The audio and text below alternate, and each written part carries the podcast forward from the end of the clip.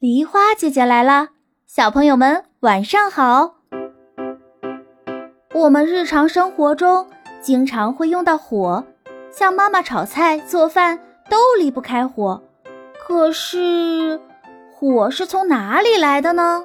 别着急，梨花姐姐马上告诉你。很久很久以前，世界上是没有火的，人们只好吃生的食物。喝不干净的水，人们常常因为这些不干净的食物而生病，甚至失去生命。有一天，突然下起了雷雨，轰隆隆，轰隆隆，只听咔嚓一声巨响，雷电劈到了树上。森林里很多树都燃起了熊熊大火，很多小动物被烤熟了，一股烧焦的肉味儿飘散开来。饥肠辘辘的人们也顾不得那么多，拿起烧焦的烤肉就咬了一口。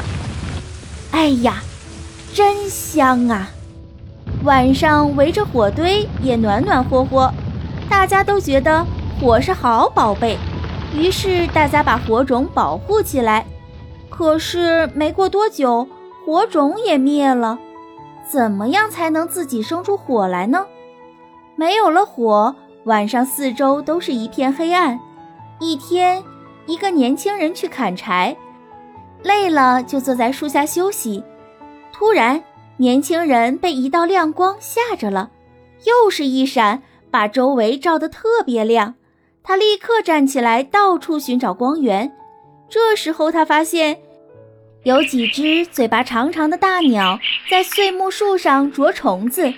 大鸟用嘴一啄。咚咚，树上就闪出了火花。年轻人赶紧找了一些碎木的树枝，用硬树枝模仿鸟的样子去啄大树枝，果然也闪出了火花。可是着不起火。年轻人不灰心，他找来各种各样的树枝，他不停地钻呀钻，终于树枝上冒烟了，火星从碎木枝上冒了出来，点燃了一堆树枝。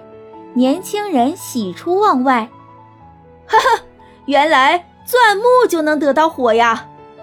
就这样，一传十，十传百，渐渐的，人们都学会了自己生火，从此再也不用吃生肉、生食物、喝冷水了，大家过上了幸福温暖的生活。小朋友们，钻木取火的故事讲完了，现在。你知道火是怎么来的了吗？梨花姐姐想和你们说的是，如果年轻人不尝试钻木取火，那这世界上是不是永远也不会出现火呢？幸好呀，他开动脑筋，发动双手尝试，这才有了光明的火。就好像在玩彩泥的时候，你想捏出一只大恐龙，开始捏的时候怎么都不像一只恐龙。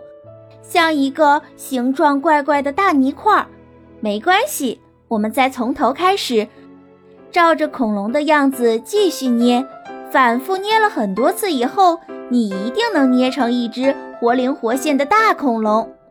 今天的故事就讲到这里啦，小朋友们，今天的题目是《钻木取火》里面的大鸟在什么树上啄出了火花？留言告诉梨花姐姐。就有机会得到梨花姐姐精心准备的神秘小礼物哦！喜欢梨花姐姐的故事，别忘了点赞、分享、订阅。明晚八点，不见不散。